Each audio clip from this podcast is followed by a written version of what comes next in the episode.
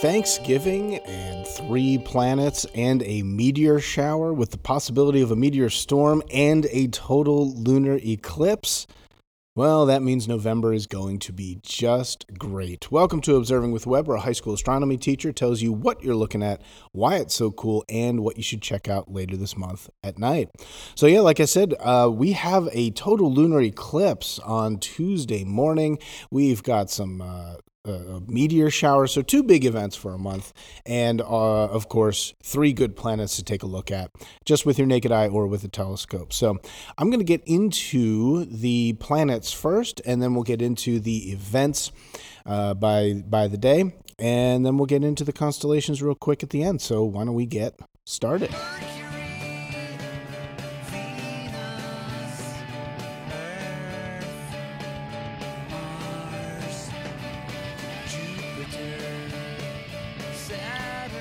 So for the naked eye planets, we start off at sunset. We can still see Saturn and Jupiter. Now, uh, Jupiter's the super duper bright one in the southeast after sunset. So just find the brightest point of light in that general southeastern direction, and you've got Jupiter. Now, Saturn is about um, thirty degrees above the horizon in the south, and it's going to be about forty degrees to the right of Jupiter. Uh, it's going to be fairly dim, uh, but it is brighter than all the stars around it. So Saturn is sort of mid-range, easy to find. Uh, but if you know where Jupiter is, you can find Saturn.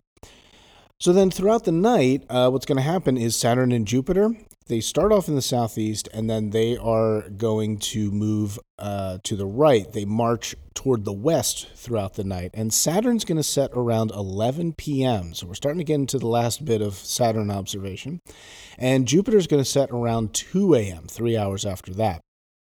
So Saturn and Jupiter throughout the night, great time. What joins in is Mars. Mars rises at about eight thirty p.m. at the beginning of the month, and then just after sunset by the end of November.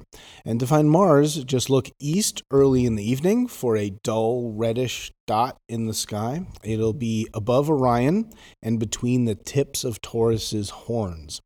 And then Mars throughout the night is going to move westward as well. And by morning, Mars will have moved to the south or southwest, uh, still between Taurus's horns and above Orion, but it'll be about two-thirds of the way up the sky.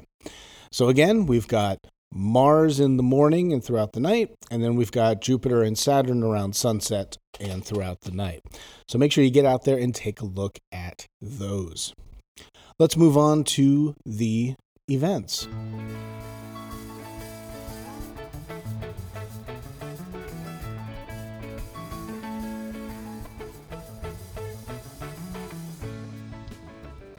All right, starting with the moon, you start off the first week, uh, actually the first day of November, you've got a first quarter moon, and then the first week is evening gibbous moons. On the eighth, you've got the full moon, where it's completely full, rises uh, at sunset, and is visible all night. Then the second week of November, you've got the waning gibbous moons, which means they are mostly lit, and they rise a little bit later at night. Until the last quarter, the last quarter moon is on the sixteenth. That's when the left half is lit up, and it rises around midnight, and you can see it into the morning. Then we've got a week of morning crescents, where you just look east in the morning, and you can find the moon. And then the new moon will be on the twenty-third. That's when you have the darkest skies. Uh, after the twenty-third, then, you've got the evening crescents. Uh, you have to look west after sunset to find those. And um, then on the thirtieth, we've got the second first quarter moon for the month, and that's visible until midnight. So if you're looking for the darkest, darkest skies, you're looking at the uh, about the third, fourth week of November. All right, now, as far as the dates go, don't forget, we're going to get into the total lunar eclipse, and then we're going to get into the meteor shower, but I'm going to go by date order here. Um, actually, you know what? Let's do it by the by the type of thing, okay? So as far as close encounters go, uh, we've got the moon and Jupiter on the fourth, which means the waxing gibbous moon will be just below Jupiter by about three degrees, and that's going to be visible essentially all night. The next close encounter will be on the tenth. That's when the moon will be close to Mars. The moon will be six degrees above and to the right of Mars. You can see that in the northeast around eight thirty p.m., and it will be high in the west around sunrise. And so then the moon rounds the gap, uh, and then on the twenty-eighth to twenty-ninth, the moon and Saturn will be close to each other, uh, where the crescent moon will be just seven degrees below Saturn on the twenty-eighth, and then the moon will be ten degrees to the left of Saturn on the twenty-ninth, visible after sunset in the south-southwest and before eleven p.m. So moon and Saturn on twenty-eighth and twenty-ninth. Back on the tenth, it's the moon and Mars, and on the fourth, it's moon and Jupiter. Now, on the sixth of November, that's when daylight savings time ends, so the mornings will be brighter, and the evenings will be darker sooner. Uh, then, oh, let's go to the total lunar eclipse. That's going to be on the morning of the eighth. Now, the interesting thing about this one is that only the west coast of the United States will be able to see, like, all of it, um, at least in terms of North America, um, but the rest of the U S will see only portions. In fact, I'm pretty much on the East Coast. Now I'm in Pennsylvania, so I'm not on the coast coast, but I'm close. Uh, so here's the game plan for if you're in Pennsylvania area, okay? The partial eclipse will begin at four oh nine Eastern Standard Time. So you're looking west, you'll find the full moon, and what you'll see is the Earth's shadow will appear to nibble on the moon from the top down, but a little bit off-center to the left. So this phase will last about an hour, and the moon will drop about ten degrees closer to the horizon. So the shadow's eating it up, and it's getting a little bit lower in the sky. And you might here that the penumbral portion of the eclipse starts before this. And, and that is true, but the penumbral eclipse is not really visible to our naked eye. So I wouldn't even worry about it. All right, so that starts at four oh nine, right? So from four oh nine to five sixteen, you're getting more and more of the moon disappearing. And then at five sixteen, totality begins.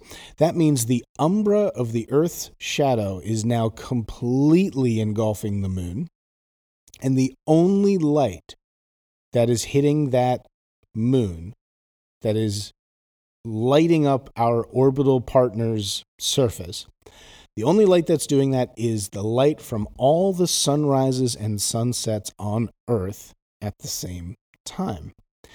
And that's because the light passes through the Earth's atmosphere. If the Earth didn't have an atmosphere, there would be no cool red, dark red, yellow, orange color to an eclipse. It would just be a shadow, and that's it. But we have a little bit of atmosphere that lets some of the light through, uh, but only the red, yellow, orange parts of the spectrum. All the rest of it gets scattered in the nitrogen-oxygen atmosphere.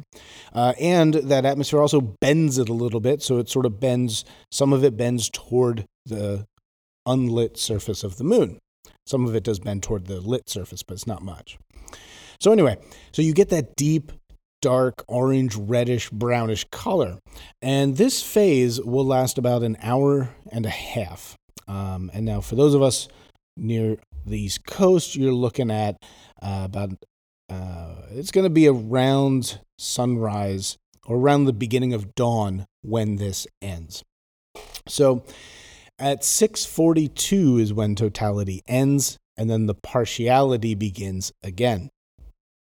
So at six forty-two, the shadow now starts leaving the moon, starting to expose its surface from the top down. And so for about an hour that happens. That's also when dawn is happening, so the sky behind it's going to get bluer and brighter, while the moon itself gets brighter and bigger.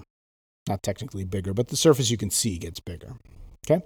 All right, so other things you should notice while you do this, um, you know, get out there. It's definitely worth taking a look at. But one of the things you, you might notice uh, between four and totality, four a.m. and totality, is you'll start seeing that as the moon gets darker, you can see more and more stars. Uh, just pick out Orion or Taurus. Actually, Taurus is a good one because Taurus is just up and to the left of the moon, and count how many stars you can see just in that little V area. You should see more as the eclipse gets darker. Also, don't forget the Pleiades are above the moon, and Orion is off to the left of Taurus, so you have plenty to look at, um, even, you know, for that whole hour that it's happening. All right. Um, so yeah, I'd say just get out there, get a good picture, get a good, um, you know, if you're going to take a picture with your cell phone, you're going to need a tripod uh, with a little adapter for you. Uh, that's going to be worth it. But um, yeah, just get out there and, and enjoy it. Okay. All right. So then we get to the second big event, which is the Leonid meteor shower, which I have going from the seventeenth to the eighteenth, kind of into the nineteenth, uh, the morning at least. Now, this annual meteor shower is typically pretty weak. It's only about ten or fifteen per hour, uh, but it can have some really good years because there's some seemingly random uh, trails of dust from other comets that we can actually move through as a planet in its orbit. Could this be one of those years? Well, maybe. Um, there are some predictions that um, after midnight on the eighteenth, so on the morning of the nineteenth, we could get up to two hundred fifty to three hundred meteors per hour. Now, am I banking on it? No. Okay, I wouldn't bet on it. But am I going to go out anyway and check it out? Well, absolutely. I wouldn't want to miss that. Now, some advice for actually going out and watching a meteor shower. Um, you've probably heard this before, but I would say just set twenty to thirty minutes aside where you are going to just look at the sky. The reason is, is that um, if you, I, I learned from experience, going in and out and being like, oh, hey, maybe I'll see one, maybe I won't, you know, oh, you know, how's it going? It doesn't work. What you got to do is just sit down for twenty, thirty minutes and just look at the sky. Appreciate the silence if you have silence around you. Get in a hammock, get on a nice chair, and just look up and enjoy it. And that's when you will see the meteors. I mean, you can see the meteors otherwise, but the other reason you see the meteors this way is because it allows your eyes to get dark adapted. Your pupils get bigger. You can see more of them. You can see the fainter ones, right? Plus, you don't mess that up by going inside, and you don't um, just miss them. Okay. Uh, so what you want to do is you want to look toward Leo the lion and look kind of around Leo the lion. Look around Leo's head. That's where the radiant is. That's where the meteors will appear to be coming from. And so get out whenever you can. Um, I would say probably the morning of the nineteenth would be probably the most likely to get a big amount of meteors, but any time is a good time. Check the weather to see if it's going to be clear before you go out, and bundle up way more than you think. Okay, you're not going to be hot. You just, if I'm planning on bundling up with sweatshirts and jeans and, you know, long johns and being in a sleeping bag in my hammock to watch this. All right, um, so again, seventeenth, eighteenth, into the nineteenth, morning of the nineteenth is probably best, but uh, just get out there anytime you can. And the last thing we have to talk about is Thanksgiving, uh, an, a wonderful night uh, of stuff to see. So if you're going somewhere, be ready to go outside afterwards and check out a bunch of things, uh, or if you have a telescope, now's a great time to show the whole family how awesome this stuff is. So after you feast, it's going to be dark out, right? So get out, and first thing you want to do is find the moon and three planets, right? So um, you're going to have the two-day-old moon. That's going to be visible just after sunset, okay? But not for too long, maybe an hour in the southwest. So you got to get a good, clear view of the horizon. So check out that really cool moon. Now, as dusk turns to night, um, you want to start finding that brightest light Jupiter in the southeast. You can do that even during dusk as well, um, and take your telescope there. Uh, then you should be able to see next the uh, bright-ish light of Saturn in the south, about forty degrees away from Jupiter. And um, yeah, and then Mars is going to be very low in the east-northeast, and that's going to rise as the night progresses.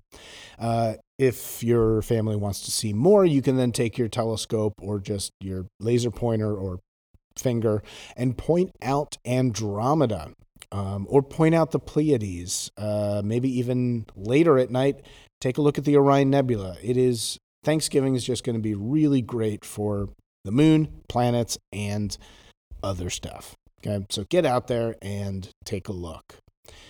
All right, let's move on lastly to some constellations. Are there patterns in our skies? Are patterns only in our eyes? Or is the constellation?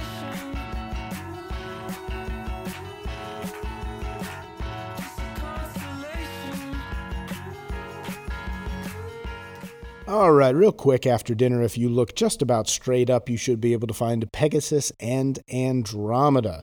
Pegasus is the great big old square up there, and Andromeda is the sort of two curves curving off the one corner of uh, Pegasus. And if the skies are decently dark, you might even catch that faint fuzz. That is the Andromeda galaxy. Don't forget, sky maps dot com has really good sky maps for this purpose, uh, to help you see the shapes here. Also, before bed, uh, you can still see Andromeda and also Perseus, Triangulum, and Aries. So here's what you do. Find Pegasus off to the west a little bit, and you'll find the cornucopia-shaped Andromeda again. And uh, keep following that cornucopia shape to find Perseus. Now, Perseus has a similar shape to Andromeda, except it's opening up toward the southern horizon and the Pleiades, kind of the opposite direction. And below Perseus and Andromeda will be Triangulum, which is just a small, thin triangle with three bright stars. Okay, I understand you can probably make a triangulum out of any three stars in the sky, but just, you know, you should be able to see it set apart from the others. And also is Aries the Ram, which is, I don't know, four stars that kind of look like a curved walking cane on its side. Um, but anyway, it's up there, really neat to see. And uh, take a look at a sky map to see what orientation they're in. And lastly, before work, you should be able to look southwest and find the vertical bow tie in the sky, which is Orion the Hunter. Just a welcome friend to look at and greet early in the morning when you're getting off to work. All right, so don't forget that this podcast is found on my Podbean page, mister web dot podbean dot com, also on Stitcher and iTunes. Uh, there's a video version on my YouTube channel. Uh, I am on Twitter and Instagram as at mister web p v, and the P V Planetarium is at P V Planetarium on Facebook, Twitter, and Instagram. Maybe a TikTok coming soon that will be student-made. We shall see about that. But anyway, I would like to wish you very clear, dark skies for a lunar eclipse and a meteor shower this November.